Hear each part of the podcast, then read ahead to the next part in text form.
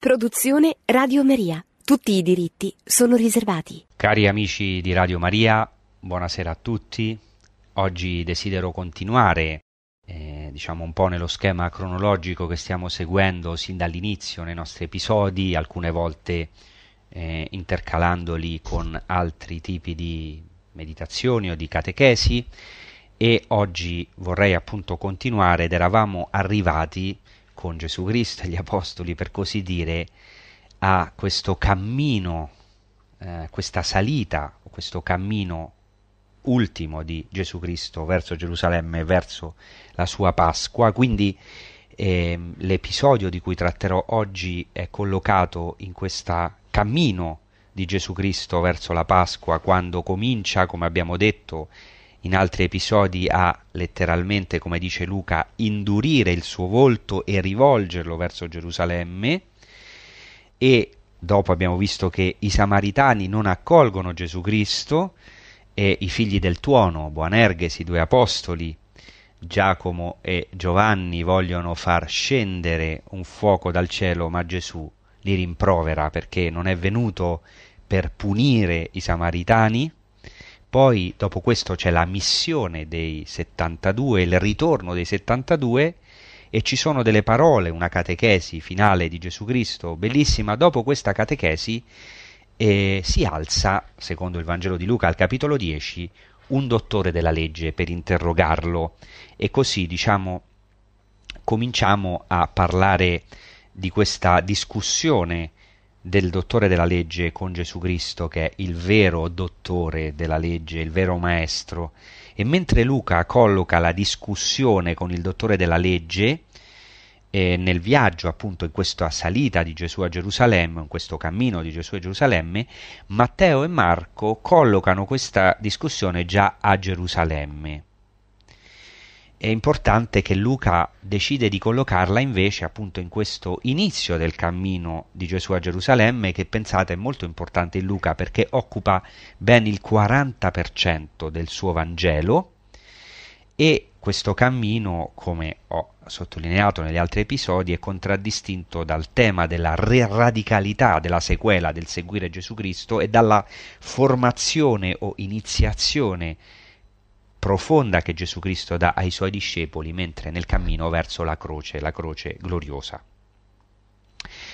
Prima di tutto cominciamo appunto a proclamare questo Vangelo, la prima parte di questo Vangelo che commenterò in questo episodio e se non riesco probabilmente non riuscirò nel prossimo episodio, che apre anche alla parabola del buon samaritano, quindi c'è prima la discussione con un dottore della legge, cioè la prima domanda e poi Gesù Cristo a questo dottore della legge espone la parabola del buon samaritano.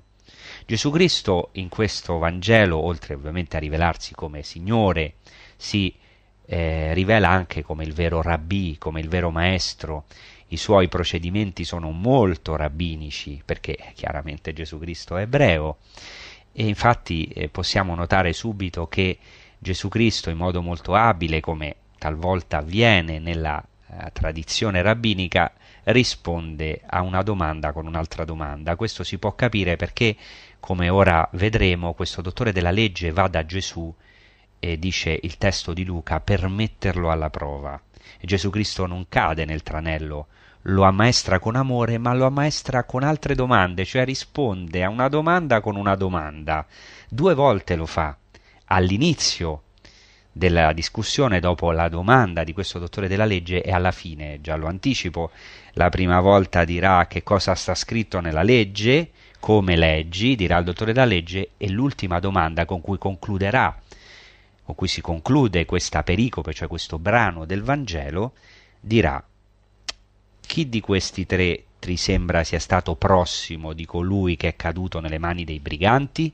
Una domanda sul prossimo, quindi prima una domanda sulla Torah, diciamo più su Dio, come leggi l'amore a Dio e poi come leggi il prossimo, chi è il tuo prossimo? È una domanda attuale anche per noi. Qui andiamo proprio, possiamo dire, alle sorgenti della fede.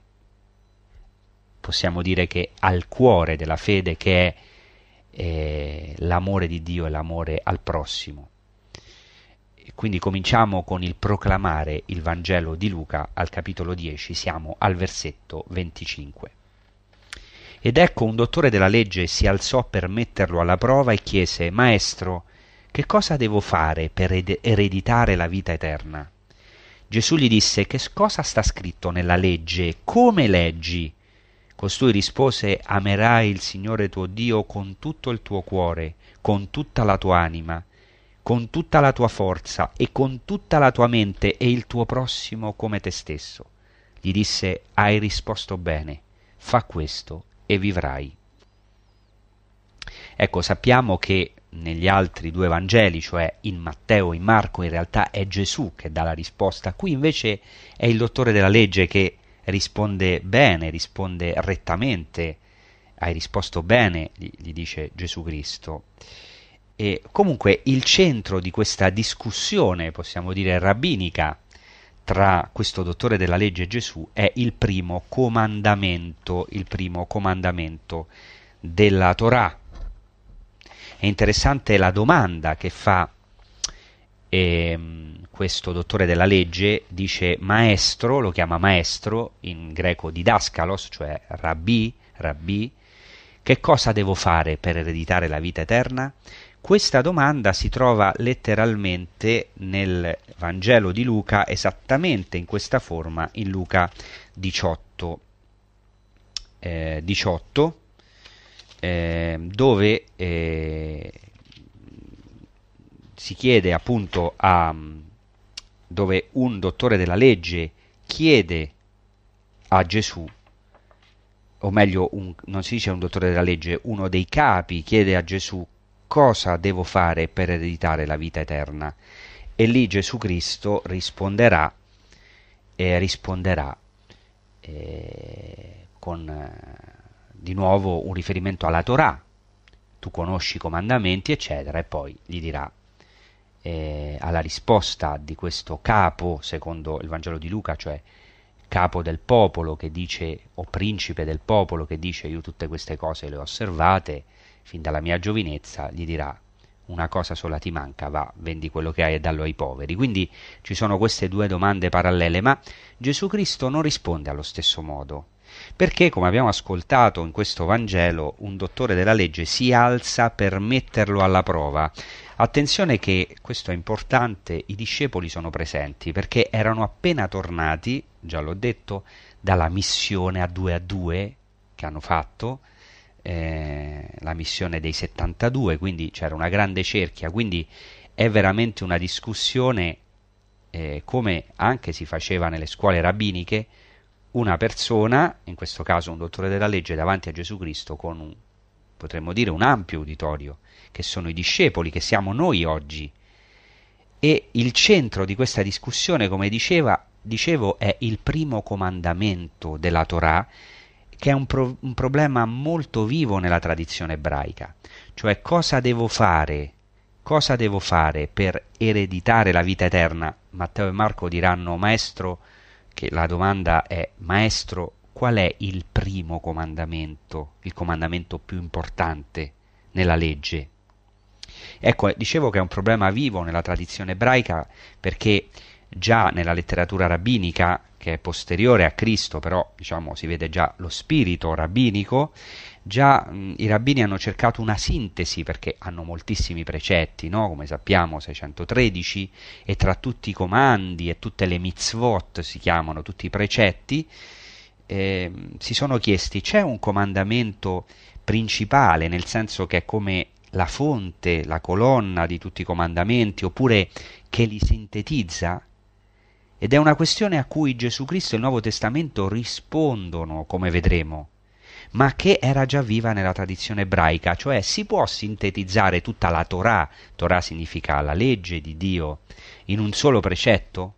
E qual è il primo comandamento, il più importante?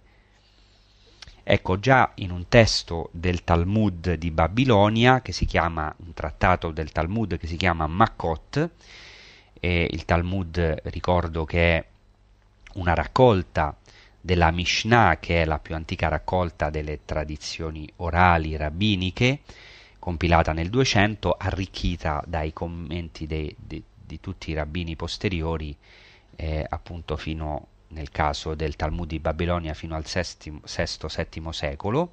E in questo trattato, Makkot, si parla di sette personaggi nella Bibbia che hanno cercato di sintetizzare la Torah. Sono il re Davide e poi sei profeti che hanno voluto sintetizzare la Torah con una parola breve o con altre parole. I rabbini notano questo e alla fine, non, vo- non, cito tutto il testo perché è un po' lungo, un rabbino che si chiama Nachman Bar Yitzhak dice che Abacuc, il profeta Abacuc, ha stabilito che i 613 precetti sono uno, come è detto in ebraico, Vezzadik be'emunato ichye, il giusto vivrà per la sua fede. Un versetto su cui si sofferma molto, non a caso Paolo, che anche era un rabbino, un rabbino conquistato a Cristo, al Messia. Ma dicevo che tutta questa discussione sulla sintesi di tutta la Torah, di tutta la legge, si trova nel Nuovo Testamento, dirò solo alcuni testi, per esempio nella lettera ai Romani, Paolo dice in greco pleroma hun nomu he agape, la pienezza dunque della legge, io preferisco tradurre questo termine in, con il termine ebraico Torah, la pienezza della Torah è l'agape, l'amore. E nella lettera ai Galati Paolo dice che tutta la Torah è compiuta in un logos, in una parola, nel amerai il tuo prossimo come te stesso. Questa è la sintesi che fa Paolo. E lo dirà anche in un'altra occasione. E anche la lettera di Giacomo, vedete come era qualcosa che era forte nella prima comunità apostolica tra gli apostoli, anche Giacomo dice nella sua lettera che amerai il tuo prossimo come te stesso è la chiama la legge regale. Questo è interessante perché si trova in un certo modo già nella tradizione ebraica, cioè l'importanza dell'amore al prossimo. Perché Dopo il dottore della legge, volendo giustificarsi, chiederà chi è il mio prossimo? Questo è anche il problema, chi è il prossimo? Allora questo fatto di voler sintetizzare la Torah in un solo precetto si trova già tra i rabbini, c'è un trattato, un altro trattato del Talmud, il trattato Shabbat, in cui si parla di due rabbini, Hillel e Shammai, che sono contemporanei ecco, a Gesù o appena precedenti nascono prima di Cristo e che eh, in cui appunto attraverso eh, la differente posizione di questi due rabbini che si chiamano Hillel e Shammai ci si concentra su questo primo comandamento o comandamento che può sintetizzare tutta la Torah. In questo trattato del Talmud c'è una storia molto carina in cui un pagano, uno che non era ebreo vuol dire un goi, goi in ebreo vuol dire uno che è delle genti, cioè che non appartiene al popolo ebraico, un pagano andò al cospetto di Shammai e gli disse convertimi all'ebraismo a condizione di insegnarmi tutta la Torah mentre sto in piedi su un piede solo, su una gamba sola. Cosa fece Shammai? Lo respinse con il regolo da costruttore, perché Shammai era un muratore oltre che studiare la Torah, faceva un lavoro umile, come anche Paolo era fabbricatore di tende, ma eh, i rabbini anche spesso esercitavano un mestiere e lo, e lo prende, lo bastona o lo respinge, meglio, magari non lo bastona, ma lo respinge con questo bastone, questo regolo, metro di legno. E allora che fece questo pagano? Andò dal maestro, diciamo, tra virgolette, suo rivale, che era Hillel, venne al cospetto di Hillel, dice il Talmud, e lo convertì all'ebraismo.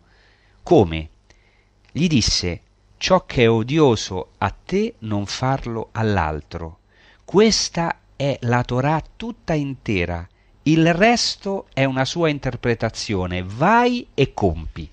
È molto interessante. Mentre Shammai, nella tradizione rabbinica, è più rigoroso, è, me- è, più stretto, diciamo così, anche se ha un amore verso i poveri, gli ultimi, però è comunque più rigoroso, quindi eh, considera questo pagano un impertinente, dice come faccio io a spiegarti tutta la Torah, tutta la legge di Dio mentre stai su una gamba sola?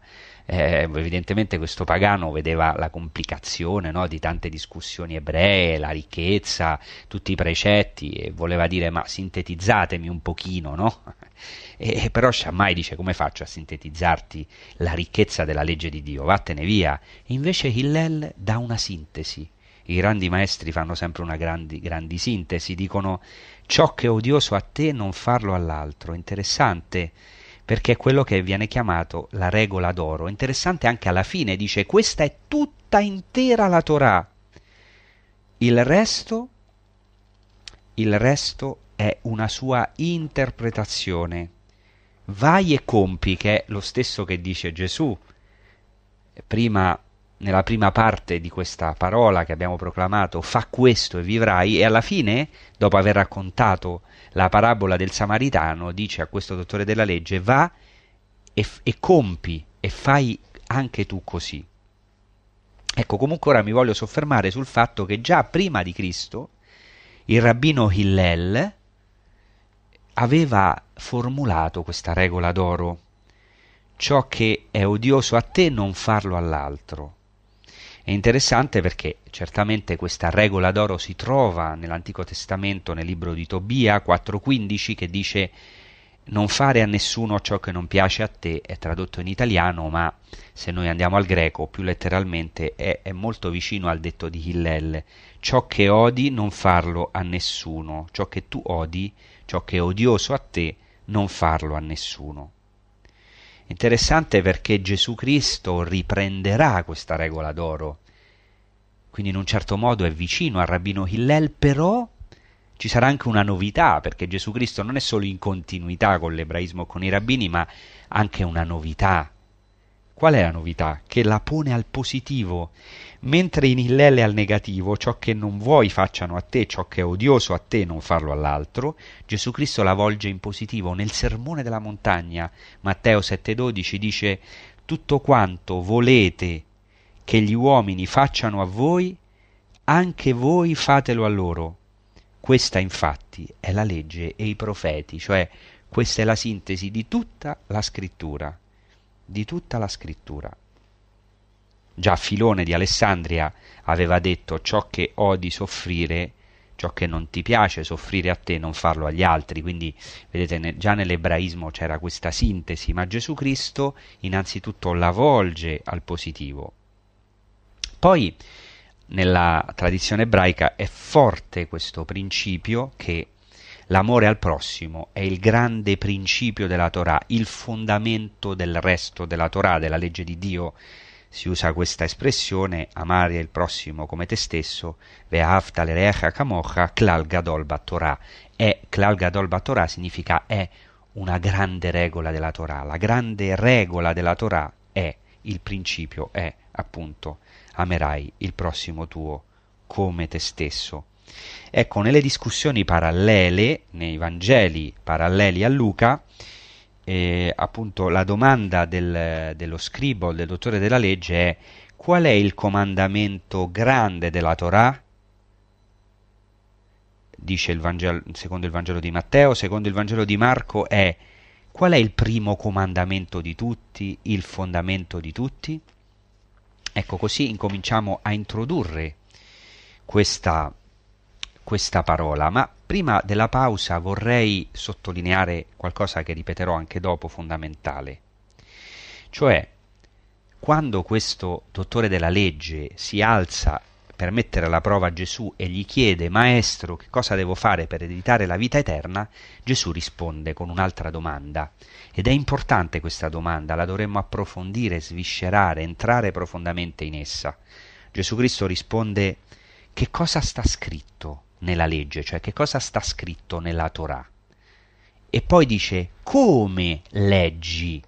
Questo è importantissimo anche dal punto di vista dell'ebraismo, perché nell'ebraismo, come ho detto tante volte, è fondamentale la Torah scritta, la parola di Dio scritta, ma anche la parola di Dio orale, l'interpretazione orale. E quindi Gesù fa riferimento alla Torah scritto, cosa c'è scritto nella Torah, ma anche come leggi, tutto consiste, per così dire, in questo. Nel momento in cui si legge il testo della Bibbia si crede che è un testo ispirato, che è parola di Dio, però come si interpreta? Tanti errori anche di oggi che sono intorno a noi, non solo teologici ma anche etici, cioè a livello della morale, vengono proprio da come si legge e ancora di più errori esistenziali, eh, eh, errare nel senso della vita, nel senso profondo delle cose, viene da un errore di lettura, cioè di interpretazione.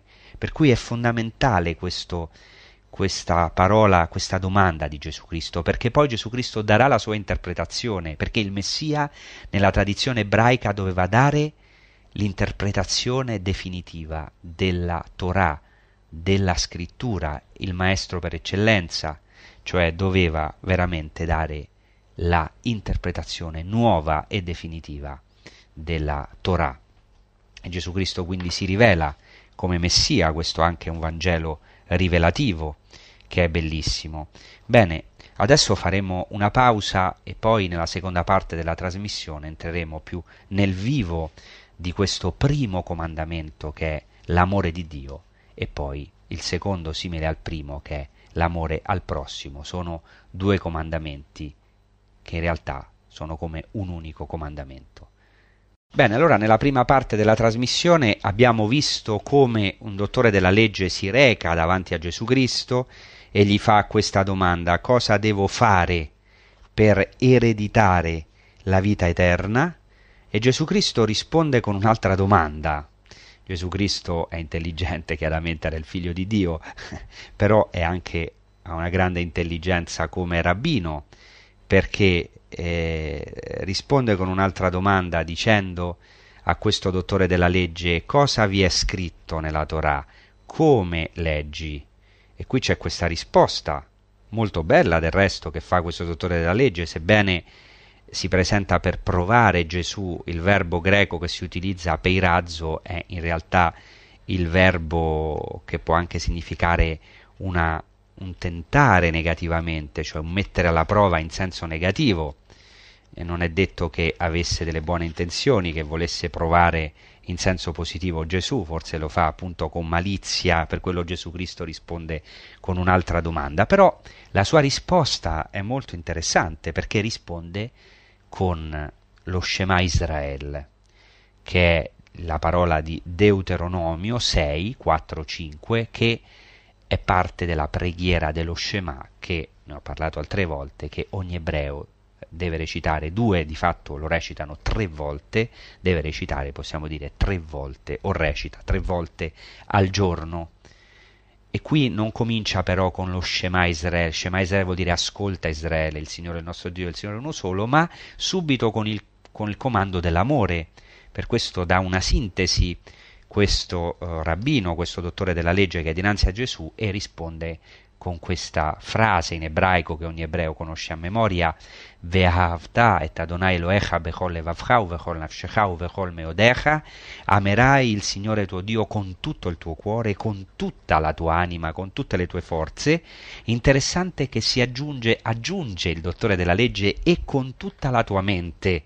Questo è molto interessante questa aggiunta, perché, come lo posso spiegare, era comune ai tempi di Gesù, poi nei primi secoli, targumizzare la, la, scrittura, cioè già interpretarla, perché Gesù gli chiede come leggi e quindi targumizzare vuol dire fare un targum, una traduzione, però una traduzione già arricchita, che è un'interpretazione, questo è il targum. E lui aggiunge di fatto una facoltà a queste tre, no? Amerai il Signore Dio tuo con tutto il tuo cuore, con tutta la tua anima e con tutta la tua forza, e aggiunge con tutta la tua mente si può tradurre con tutto il tuo intelletto, anche con tutta la tua intelligenza, cioè con la mente. È interessante perché forse questo eh, dottore della legge si crede molto intelligente. Interessante anche che del resto in ebraico l'ultima parola che normalmente è tradotto con le forze, meodecha, meod, è difficile da tradurre, letteralmente è con tutto il tuo molto, quindi forse qui c'è anche una doppia traduzione, che era qualcosa tipico anche nella tradizione rabbinica, con tutta la tua forza, ma anche con tutto il tuo molto, cioè con tutta la tua mente, la tua intelligenza, il tuo intelletto, il tuo modo di capire, amerai Dio. Ma la cosa anche interessante è che il dottore della legge aggiunge e amerai il tuo prossimo come te stesso. Cioè unisce, e guardate che questa non era una cosa immediatamente comune. Tutti sapevano, certo, al tempo di Gesù, prima di Gesù, un ebreo lo sa dal libro del Deuteronomio e del Levitico, che ci sono i comandi eh, certamente di amare Dio con tutto il cuore, con tutta l'anima e tutte le forze e amare il prossimo. È un comando che si trova nel libro del Levitico, Levitico 19-18, amerai il prossimo tuo come te stesso. Ma il dottore della legge li unisce e questo è molto rabbinico perché in realtà questi due comandamenti hanno in comune la parola amerai, che in ebraico è la stessa espressione, vehahavta, cioè amerai. Interessante perché l'imperativo in ebraico si può dire con l'imperativo, cioè l'imperativo, ma anche con un verbo al futuro. E questo potrebbe anche essere, diciamo, evocativo. Amerai è un imperativo, sì, cioè vuol dire ama, Dio ama il tuo prossimo, però è anche una promessa perché in fondo questo imperativo di amare è un cammino, è una promessa, amerai. Non vuol dire che lo farai necessariamente nel futuro, ma che è una promessa da compiere in un cammino, anche in certo senso progressivo di amore, no? si apre un orizzonte, un cammino di amore, non a caso Gesù è nel cammino verso Gerusalemme. Però mi voglio soffermare sul fatto che questo rabbino, questo dottore della legge fa una mirabile, come si dice in ebraico, Gezer Shavà, cioè accosta due passi della scrittura, questa è una cosa che facevano i rabbini, scrutando molto le scritture, univano due passi che contenevano la stessa parola per far scaturire, come dice un grande filosofo ebreo, Emanuele Levinas, l'aroma segreto attraverso l'accostamento dei tuoi testi c'è un senso ancora più profondo e questo accostamento dei due testi era legittimo se compariva una stessa parola, una stessa espressione. Quindi questo accostamento è molto rabbinico perché è legittimo secondo i principi rabbinici unire l'amore a Dio con questa parola vehavta, amerai il Signore Dio tuo e vehavta l'ereacha amerai il tuo prossimo, li unisce. Per questo Gesù Cristo in un certo modo, se non rimane ammirato, riconosce che questo dottore della legge ha risposto bene, ha risposto bene e per questo risponde, hai risposto bene, fa questo e vivrai. Il problema viene dopo, perché nel versetto seguente si dice ma quello volendo giustificarsi disse a Gesù e chi è il mio prossimo? E per questo Gesù Cristo risponderà con la parabola cosiddetta del buon samaritano, perché il problema appunto è come leggi, cioè eh, Gesù Cristo eh, ha una lettura sul prossimo, cioè il vero problema è chi è il mio prossimo, quali sono i limiti per amare il prossimo, per esempio. Ecco, allora, però, ecco, vorrei dire, ora approfondire un po' questi due comandi, quello del Deuteronomio e quello del Levitico, amerai il Signore tuo Dio e amerai il tuo prossimo, per andare in un certo modo più in profondità. Spero di non essere troppo tecnico, però eh, dobbiamo andare anche veramente alle sorgenti del testo, nelle pieghe del testo, perché noi crediamo che dentro il versetto, al di là del versetto e dentro il versetto biblico, c'è Dio che ci parla. Per questo ogni dettaglio della scrittura è, è, è un tesoro da scoprire noi dovremmo essere innamorati della parola di Dio. Ecco, eh, come dicono gli ebrei, gira e rigira la Torah perché in essa c'è tutto. E tanto più questo vale per noi. Potremmo dire gira e rigira la parola di Dio, leggila, approfondisci, approfondiscila perché lì c'è Cristo. Cristo è la parola e come dicono i padri della Chiesa, tutta la parola di Dio è una lettera d'amore scritta eh, all'uomo e, e, e c'è un, un, tesoro, potremmo dire, nascosto, sepolto, che già emerge certo per noi, perché la parola di Dio, se abbiamo un orecchio attento, ci parla, però si tratta di, di, di entrare in un mistero, più che capire intellettualmente la parola, si tratta di tuffarci nel mare di Dio, nel mare della parola di Dio, nel mare di questo amore che ci avvolge, che ci parla, che anche vuole essere approfondito perché non è un mistero che può essere spiegato, è un mistero in cui vogliamo entrare, in cui veramente siamo coinvolti, siamo avvolti, a cui siamo attirati. Ecco, allora vorrei dire innanzitutto che questo amerai, abbiamo detto, è usato sia nel primo che nel secondo comando, amerai il Signore tuo Dio, amerai il tuo prossimo, e questi due comandi sono il cuore della Torah, sono due comandamenti che in realtà sono uno. Abbiamo detto che è un comandamento insieme a una promessa.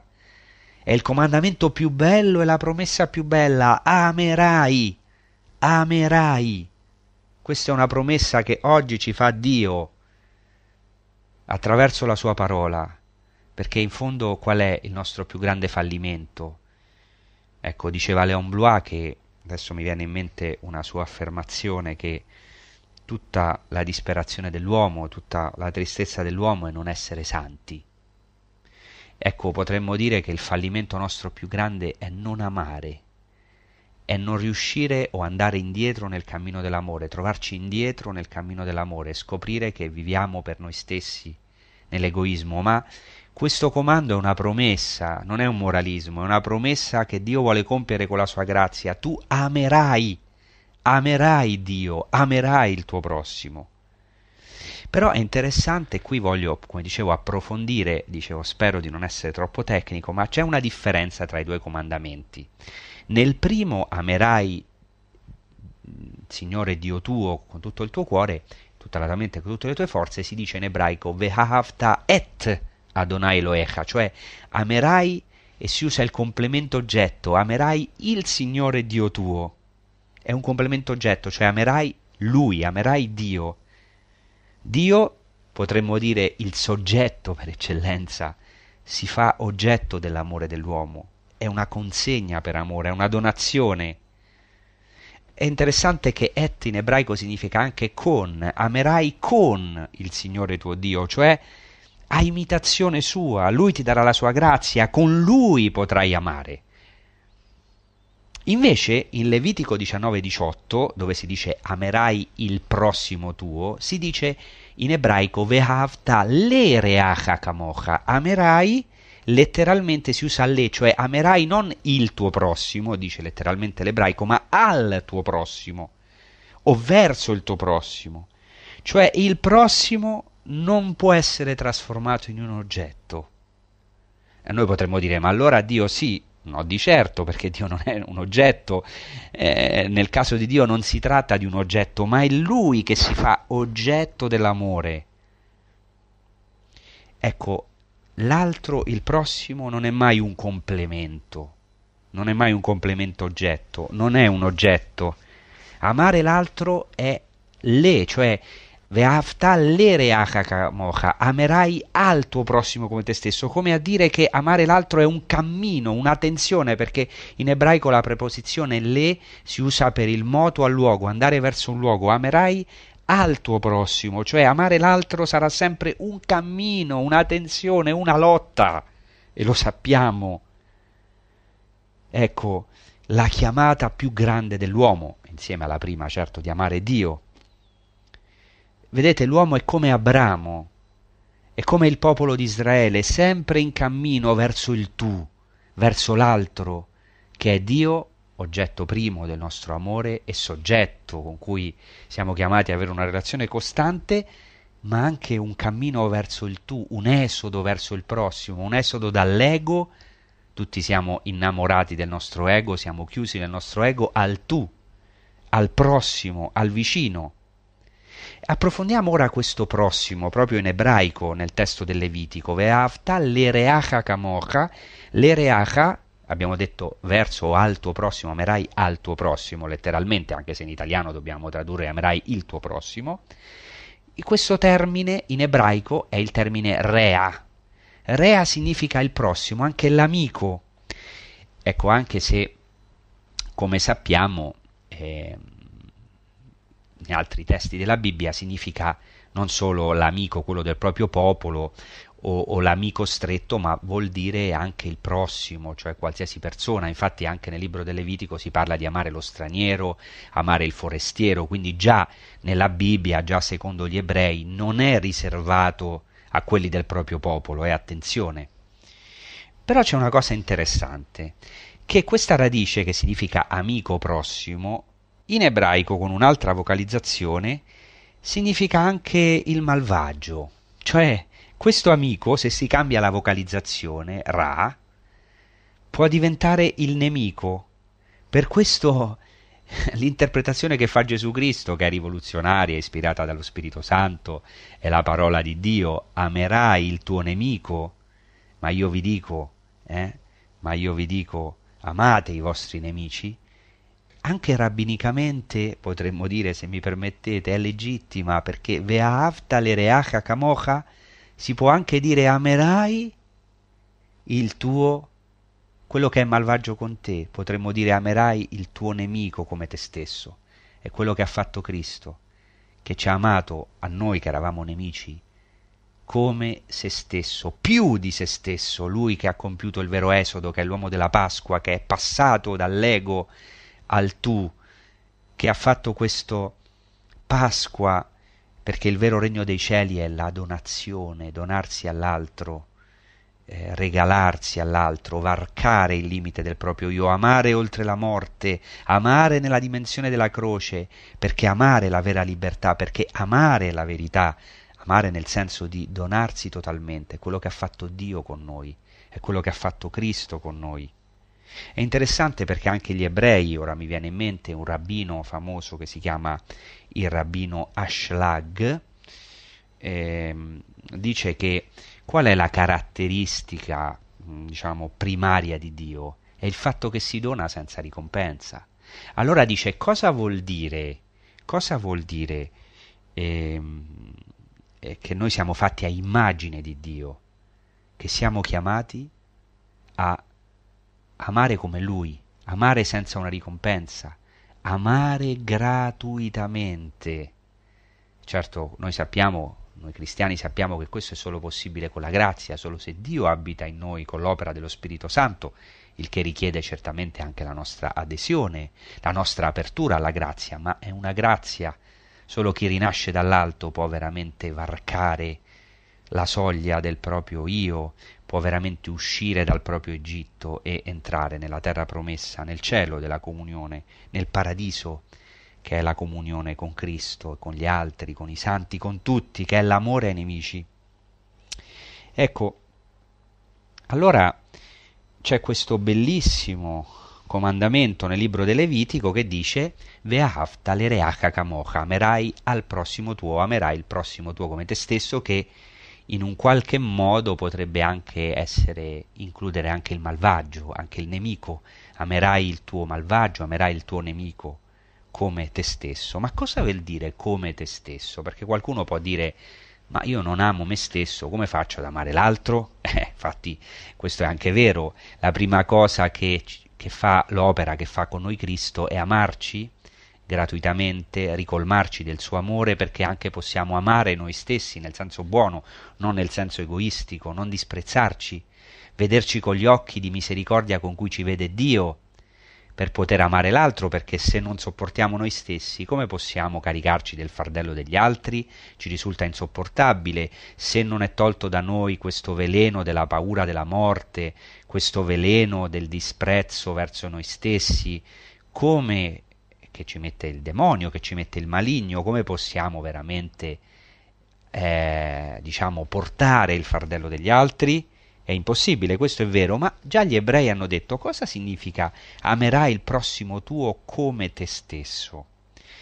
E ci sono, ecco, varie interpretazioni, e sono interessanti, non posso tanto dilungarmi, però Secondo alcuni amerai il prossimo tuo come te stesso significa amerai come te stesso, cioè come tu ami te stesso, cioè ciò che diceva Hillel, no?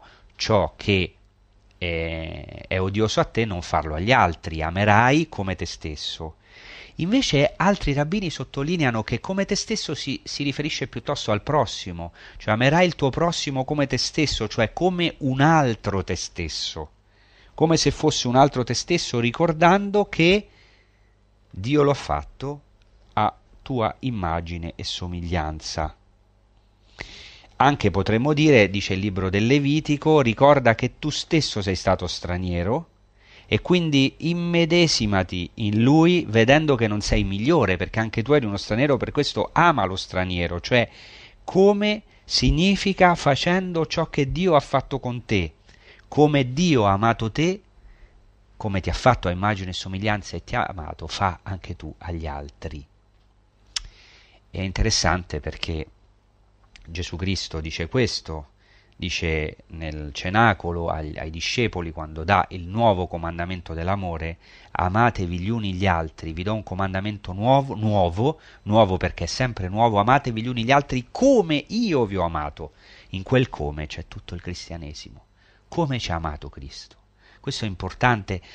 Cristo chiede allo scriba come leggi. Il come è fondamentale anche per noi oggi dobbiamo ritornare in noi stessi e, e, diciamo chi di noi che è in ascolto, perché forse non tutti hanno avuto questa grazia, ha sperimentato l'amore di Gesù Cristo, vero, vero, sa che Dio lo ha amato gratis, che non può giudicare nessuno, nessuno, neanche il più lontano da Dio, neanche il più peccatore, perché ha sperimentato l'amore gratuito di Cristo. Come io vi ho amato, amatevi gli uni gli altri. In quel come c'è tutto il cristianesimo come ci ha amato Cristo, stendendo le sue braccia sulla croce, quando noi lo stavamo uccidendo, quando noi siamo stati indifferenti all'amore, quando abbiamo disprezzato l'amore in noi stessi, negli altri, nel mondo, nella nostra storia. Ecco, poi c'è un'altra cosa interessante che dice il filosofo Emanuele Vinas, ancora vedete come gli ebrei hanno approfondito questo comandamento.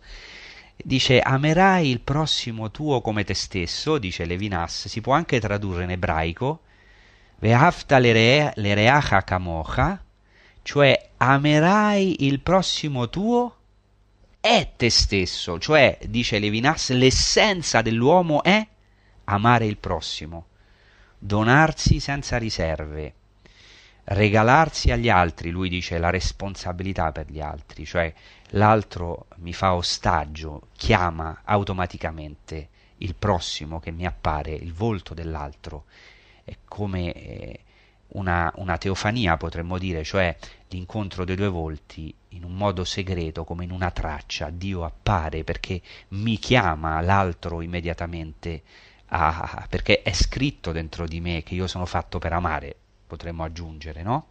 E infatti c'è una cosa molto interessante, in realtà il libro del Levitico dice amerai il prossimo tuo come te stesso e aggiunge io sono il Signore, ve'avta lereacha kamocha, ani Adonai. Amerai il prossimo tuo come te stesso, io sono il Signore. Subito dopo come te stesso c'è io, cioè Dio appare, è l'io sono, si manifesta. Come a dire che solamente quando appare il prossimo il volto dell'altro, allora appare veramente l'io sono, il vero volto di Dio, per così dire, cioè l'altro è come un'epifania di Dio, come un'apparizione di Dio, lo dice bene la lettera, la prima lettera di Giovanni, nessuno può dire di amare Dio se non ama il fratello, nessuno può dire di amare Dio che non vede se non ama il fratello che vede. Ed è proprio così, l'altro è Cristo, l'altro è Cristo, l'altro è il Messia per noi. Questa è una cosa profondissima. Nell'altro, ecco, c'è una presenza di Dio, di Cristo. Ecco, questa è tutta una chiamata, è tutto un cammino, siamo andati molto lontano, però è veramente il cuore del problema che ha il dottore della legge. Lo vedremo la prossima volta, vedremo che il vero problema del dottore della legge è il prossimo, non accettare che questo prossimo può essere il samaritano, cioè il, il proprio nemico, quello con cui non si vogliono avere rapporti. Ecco, questa è una parola anche per noi. È facile, diciamo, amare il prossimo, possiamo essere d'accordo, ma quando il prossimo è concreto, ecco, e in un qualche modo è nostro nemico, cioè con il suo atteggiamento ci limita, ci distrugge, ci fa male, ci ferisce, è molto difficile, per questo abbia, eh, l'amore è un cammino, per questo Cristo apre un cammini di libertà, non dà comandamenti moralistici, ma veramente eh, ci dà il cuore della Torah, il cuore della parola di Dio che è Lui stesso, il suo cuore, e lo compie con noi, lo fa con noi, è Lui che veramente ha amato il Padre totalmente e ha amato il prossimo che siamo noi, noi siamo prossimi di Cristo, noi siamo i Suoi amici, non è lontano da noi, per questo rallegriamoci e sentiamoci amati da Cristo, perché colui che ha comandato amerai il prossimo tuo come te stesso, lo fa con noi. Colui che ha detto amerai il tuo nemico, amerai, amate i vostri nemici, lo fa con noi quando siamo suoi nemici ed è pronto oggi ad aprirci le porte della sua misericordia, i tesori del suo amore. Grazie e ci sentiremo alla prossima puntata vi auguro una buona prosecuzione con i programmi di Radio Maria. Grazie. Produzione Radio Maria. Tutti i diritti sono riservati.